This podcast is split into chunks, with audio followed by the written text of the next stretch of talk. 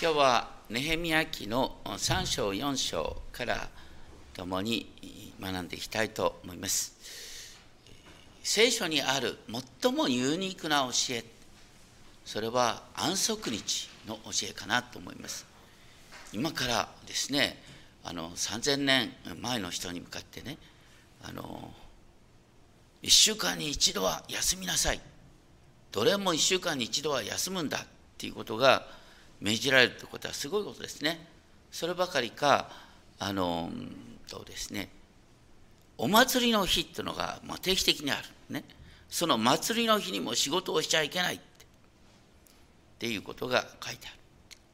本当に生活のリズムというのはとても大切です。でも時にはですね、今日のネヘミヤ記3章4章に出てくることは何かというと、ね、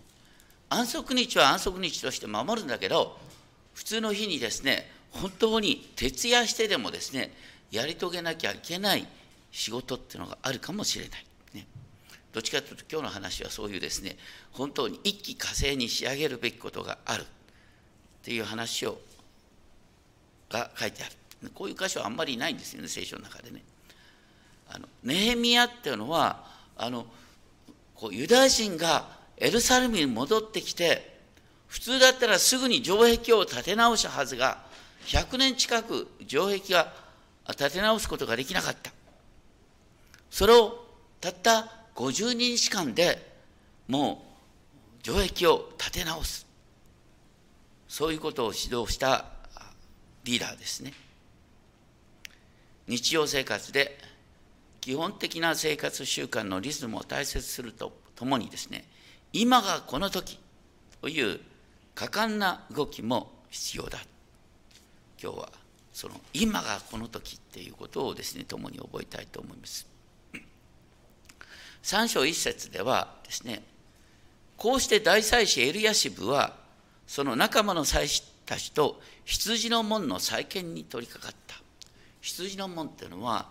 エルサレムの一番北側。エルサレムの北にはですねあの神殿が建った、ね、その神殿にですね羊を生贄の羊をですね運び入れる場所が羊の門っていうんですね。そこから始まってあの時計の反対回りにですねこの城壁を築いていくっていうことが書いてある。面白いのはここで一番最初に繰り返される言葉があのその傍らではっていう言葉なんですね。2節4節5節に。書いてある。その傍らではという鍵の言葉で、えーと、城壁を築いていく。その傍らではその傍らではとこうね働きが不思議につながっていくっていう感じが出ている。でも5節を見るとねどこの集団でも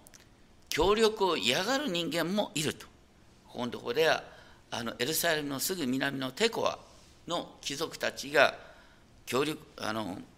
工事に協力しなかったって話が出てく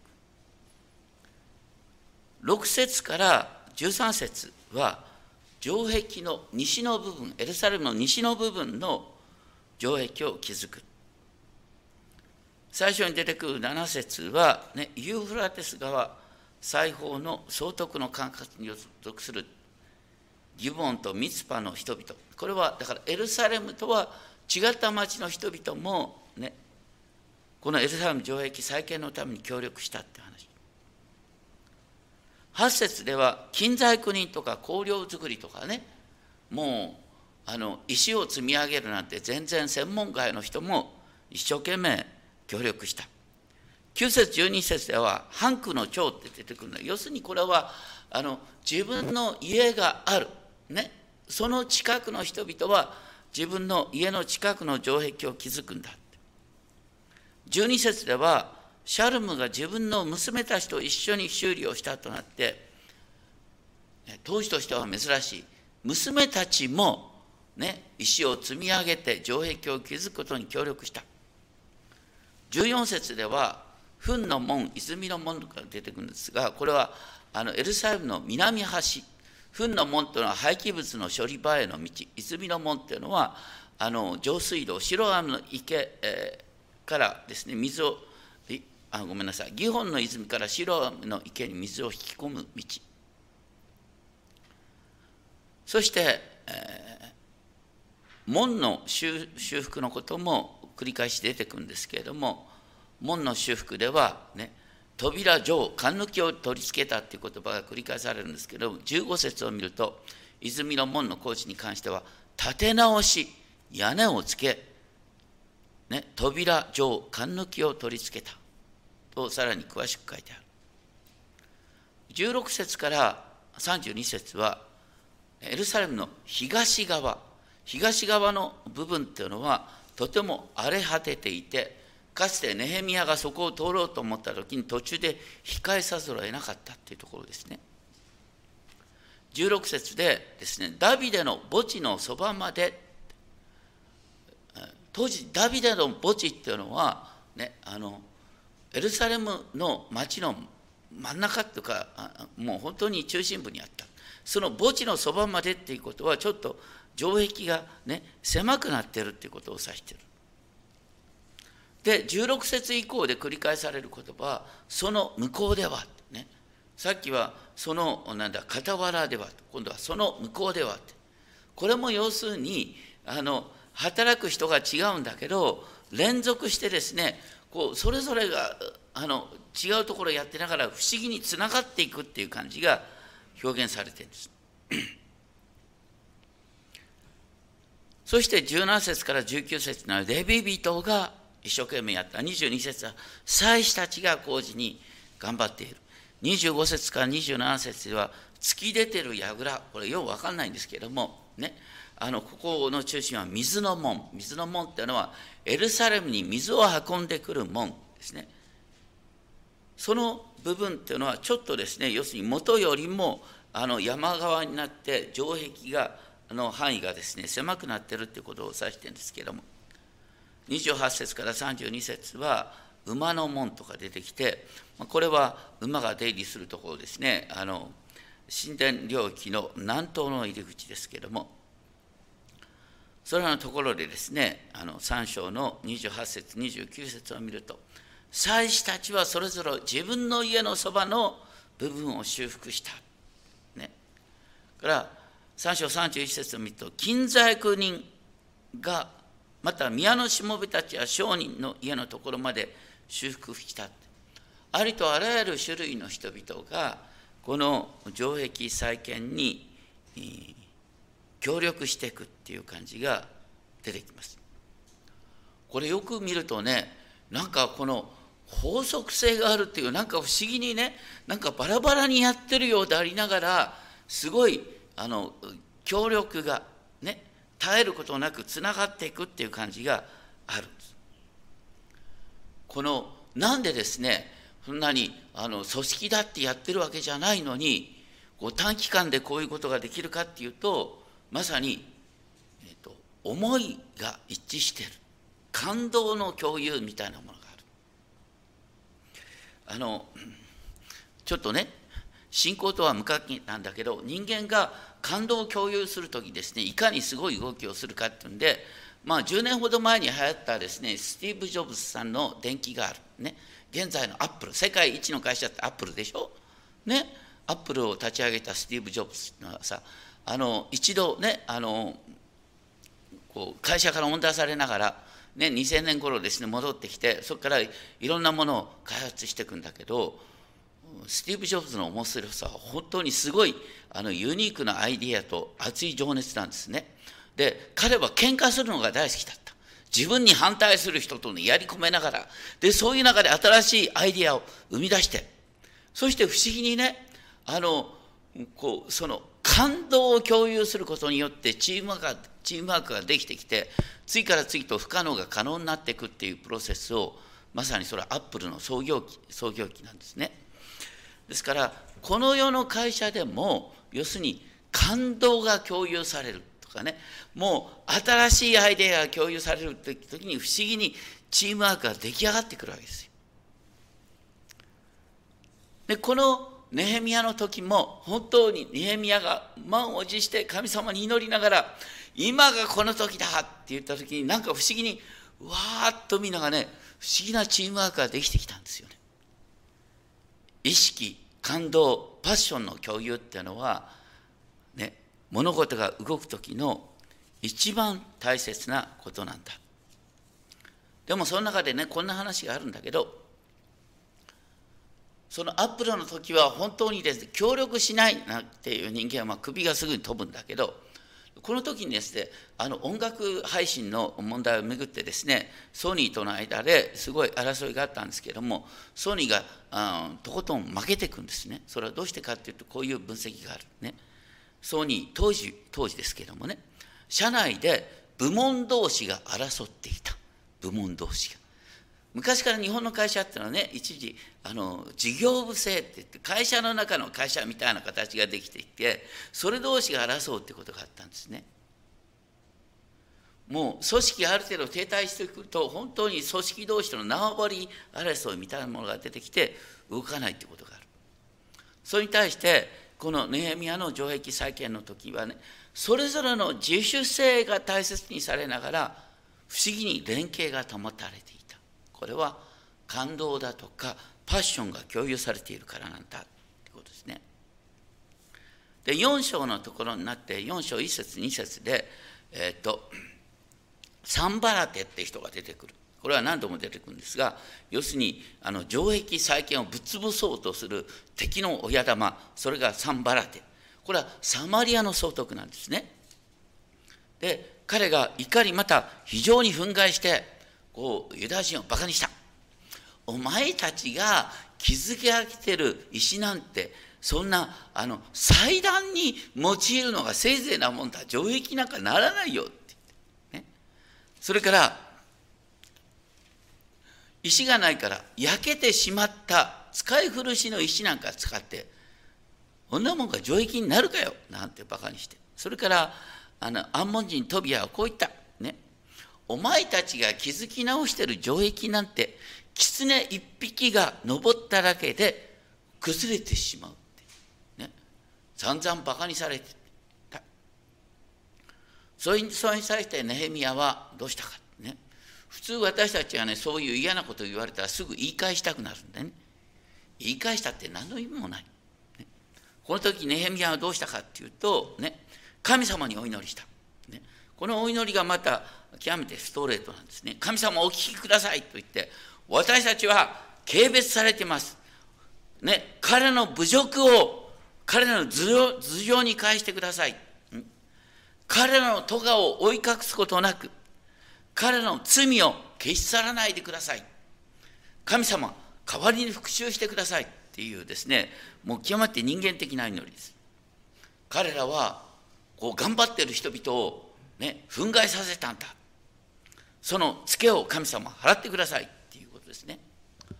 私たちも何かやろうとする時にですねあのいろいろとあのバカにする人だとか軽蔑する人が出てくるかもしれない。そんな人に言い返すってのは時間の無駄、ね、神様が復讐してくださる、ね、復讐は私のすることである。神の怒りに委ねなさいっていう言葉があります。でそのようなあ、ね、神への祈りが積まれる中で4章6節こうして私たちは城壁を築き直し城壁はすべてその半分の高さ高さまでつなぎ合わされた。ね、一気に半分の高さまでつなぎ合わされたってすごいことですね。それはどうしてかというと民に働く気があったから。本当にこうやる気が湧くっていうのはすごいことですね。でそういう中で、えさらにですね反対者サンバラテ。サンバラテってのは今言ったサマリアですからあの北の方からの攻撃者。アラブ人っていうのがまた南の方から攻撃しようとする。アンモン人っていうのは東の方から攻撃しよう。アシュドテ人っていうのは西の方から攻撃しようとする。そういう人々がですねエルサレムに、ね、攻め入って混乱を起こそうと陰謀を企てていた。そういう中でネヘミヤは、ね、4章9節、ね、私たちの神に祈って、ね、この敵の攻撃に備えて昼も夜も見張りを置いた。神様にお祈りするってことと、ね、見張りを置くいや神様にお祈りしたら神様を守ってくださるんだからっていうんじゃなくて、ね、神様にお祈りするってことってでも同時に戦う備えをするっていうことがセットになっているこれはね私たちのお祈りね本当に皆さんはこんなことは十分分かってると思いますけれどもお祈りしたらね何をしなくたって物事が成り立つなんてことはありえないんだね。私たちお祈りするとは何のためかっていうとやる気が湧くためであったりねあの道が開かれるためであったりしてお祈りするってことと手を動かすってことはセットになっとるんです。私たちは歩きながら祈り。祈りながら手を動かす。だからね絶えず祈りなさい。御霊を消してはなりなりません御霊を消せないとまさに精霊の導きの中で全てのことを祈りながらやっていくってことですね。えー、前回やった2章4節のところで、ね、ネヘミヤがペルシャの王の前に立って、ね、聞かれた。一瞬お祈りして答えたって話がある。一瞬お祈りするっていうのを、ね、あのアロープレイヤー矢の祈りってね。だから私たちお祈りするったらいつもこうやってですね頭を下げて、ね、ここの静まる時は大切なんだ静まる時は大切なんだけど仕事やってる時にねそんなことやってられない。仕事やってる時に神様助けてくださいと言ってパッとねやるっていうことがあのこのアロープレイヤーということですね。で そういう中ででもねあのネヘミヤがこう祈っている中であの4章10節でね弱音を吐くユダヤ人の言葉がなんときれいな詩文になっている。なんで詩の形にしてまでねあの泣き言を言うのかと思うんですが荷を担ぐ者の力は弱り瓦礫は山を成している。城壁を築き直すことなど私たちにはできはしないっていうね弱音を吐く言葉が出てくるでもねこれはネヘミヤの祈りとセットになってるんですだからこれ責められるっていうそういう嘆きをもネヘミヤは受け止めて神様にお祈りしたっていうふうに考えたらいいと思います。まあいろんなタイプの人がいる。ね、泣き言を言いやすいタイプもいる。僕もどっちかというと泣き言を言いやすいタイプですね。毎週のように今週出来上がるかななんていつもねハラハラするんだけど不思議に毎週出来上がるんです。ねあのそれでいいんですよ。ねあの要するに不安だとか泣き言も祈りに変わるそれが大切ということですねで4章11節からねさらにユダヤ人の敵たちの攻撃が書いてある彼らは気づかないうちに真ん中に入り込んでねユダヤ人を殺して工事をやめさせようとしていたでそういう敵の陰謀を聞いてですねあのエルサレムの周りの人々は、ね、ユダヤ人たちはあのネヘミヤに訴えるわけ。ね。危ないよエルサレムにいたら危ないいつ攻撃されて、ね、皆殺しにされるかわからない一時避難するようにと進めた。それに対してネヘミヤはどうしたかって4章13節ね。家族ごとにもうエルサレムに集めてまさに排水の陣ね引っ込みようがない状況を作って、えー、戦いながら工事を進めたって話ですね。4章14節、ね。大いなる恐るべき主を覚え、主は大いなる恐るべき方で敵をやっつけることができる方なんだ。そして主を覚えて戦いなさい私たちは戦いを回してはならない時がある。多くの場合ですね危険な状況の中で逃げ腰になること自体が破滅の始まりなんです。逃げ腰になったらもう負けが決まっちゃうんです。よくこういう言葉がある。恐怖突入。恐怖突入。恐怖の中に突入していく。その時に道が開かれてくるんだ。私たちはねあの信仰っていうことをどう考えるか。まあ、人によっては信仰っていうのは自分の期待通りになるってことを信じる力みたいに思って、ね、時にはとこんな愚かな人がいるかもしれない。ね、今日は雨が降らないと信じた。だから傘を傘を持ってこなかったとか言ってね、こんなことを信じちゃってしょうがないんだ。信じるというのは何かっていうと、神の約束を信じることであって、ね、信仰に対比されるのは何かというと、恐れ退くことなんです。それがさっき黙想の中で読んだヘブル書10章39節私たちは恐れ退いて滅びるものではなく、信じて命を保つものです。恐れ退くっていうことは滅びに向かう。その反対に不安でも、ね、弱気になっても神様助けてくださいって言ってその場にとどまり続ける。それを信仰って言うんですよ。弱気になるから不信仰じゃないんだよ。その場にとどまり続けるってことが信仰なんです。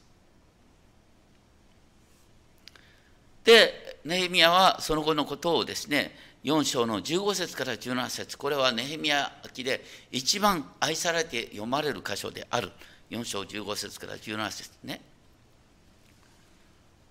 私たちの敵がですねエルサレムの人々の備えを知った。いつ攻撃してくるかわからない。そういう中でね半分の人々は工事工事を続けもう半分は槍盾弓鎧で身を固めてあの敵の攻撃に備える。そればかりか城壁を築く者たち荷を担いで運ぶ者たちは片手で仕事をし片手に投げ槍を握っていたと。すごいね。片手で仕事をし片手で投げ槍を投げ槍を握ってですね敵の攻撃に備えながら。私たちはねあの普通の時はこうやってね仕事をする時は仕事ね戦う時は戦うってねあの小分けするんだけど本当に切羽詰まった状況のところでは片手で仕事をし片手で敵に備えるっていうことが必要なんだ。私たちはね本当に切羽詰まった状況の中でどうするか。さっき言ったように本当に瞬時に乗り祈りながら歩き。ね。祈りながら仕事をするってことが必要だ。でそういう中で使徒パウロがこういうことを言っている。ピリピ4章12節13節。ピリピ4章12節13節こう書いてある。パウロは私はあらゆる境遇に対処する秘訣を心得ています。あらゆる境遇に対処する秘訣って何ですか？ね。全てを祈りの中で行っていくってことです。私を強くしてくださる方によって私はどんなことでもできるのです。私のうちにキリストご自身がキリストの霊が住んでくださる。だから不可能が可能になるんだ、ね、大切なのは本当にね神様の飯神様の導きであるならば不可能は可能になるんです。それを最初から無理と言ってちゃ始まらない。あのスティーブ・ジョブズがアップルを立ち上げた時にですね本当に多くの人はそんなの無理とかパッと言い出すパッとそんなの無理って言った人は次から次と首が切られていくんです。ね、本当に話を聞いて考えもしないで無理なんて言ったら何も新しいこと生まれない私たちにとってはそれが本当に神の飯であるならば不可能が可能になるんだっていうことを覚えたいと思います。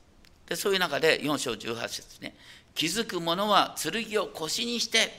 剣を持ちながら働く。そしてね角笛を吹き鳴らす者は私のそばにいた。角笛が何で大切かっていうとエルサレムってすごい大きな町ですよね。で城壁片方から片方に行くとすごい時間かかる、ね、だから角笛を敵が攻めてきたって時に角笛を吹き鳴らすんだ。そして一致する時に私たちは勝利することができる。どんな組織でも内側から壊れるっていうでしょ？ね。どんな国でも組織でも内側から壊れるんです。私たちが協力できなくなった時に壊れるんです。人間が何で力を発揮できるかっていうと人間の最大の能力は何かっていうと協力し合えるってことです。これ人間のすごい特権ですよ。一人一人はちっちゃくて限られたもんなんだけど組み合わされるとすごい力を発揮することができる。まさにねこの時敵の方が強かったんだけどネヘミヤを中心にユダヤ人が一致していたそれによって工事をしながらですねあの敵と対峙することができたそういう中でね本当に世を徹してねもうその場にとどまって城壁を築き続けてそして、えー、次の時で出てきますが要するに52日経って完成したって話ですね。ネヘミヤ自身も服を脱ぐこともなくですねその場にとどまって頑張り続けたって話ですね。これは城壁を築く時の特別な状況でこんなこと聖書の中に書いてあるのは本当ここぐらいでね徹夜してでも頑張ろうなんて話あんまり聖書に出てこないんだけど、ね、たまにこういうこともあるってことですね。まあただね日本のフードって日本の会社っていうのはこのね始終ですね今がこの時だ今が頑張り時だともう360日頑張り時だなんて言われてですね駆り立てられるから困っちゃうんですけども。聖書のカルチャーはそうじゃなくて普段は落ち着いて仕事をしてんだけどこの時っていう時にねネヘミヤさんの号令でみんなが動いたってことですね。それにしても私たちはみんなねやっぱり自分のペースを守りたいと思うし自分の身を守りたいと思う。ね、新しいことに取り組むってことはなかなかねあの勇気がいる。でも考えてほしいんだけど私たちは何のために生かされているか。みんな使命のために生かされているんです、ね、食うために生かされてるんじゃない、ね、社会のため人の役に立つために生かされている。私たちは、ね、困難に陥る中で改めて何のために生かされているかということを覚えることができる。今から10年前の東日本大震災の時にですね中学校の卒業式で、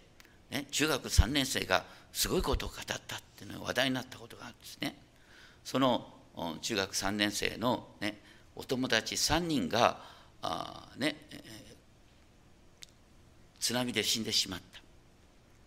その時15歳の少年がこうみんなの前で言った。自然の猛威の前には人間の力はあまりにも無力で私たちから大切なものを容赦なく奪ってきました。天が与えた試練というには無謀すぎるものでした。辛くて悔しくてたまりません。しかし苦境にあっても天を恨まず運命に耐え助け合って生きていくことがこれからの私たちの使命です。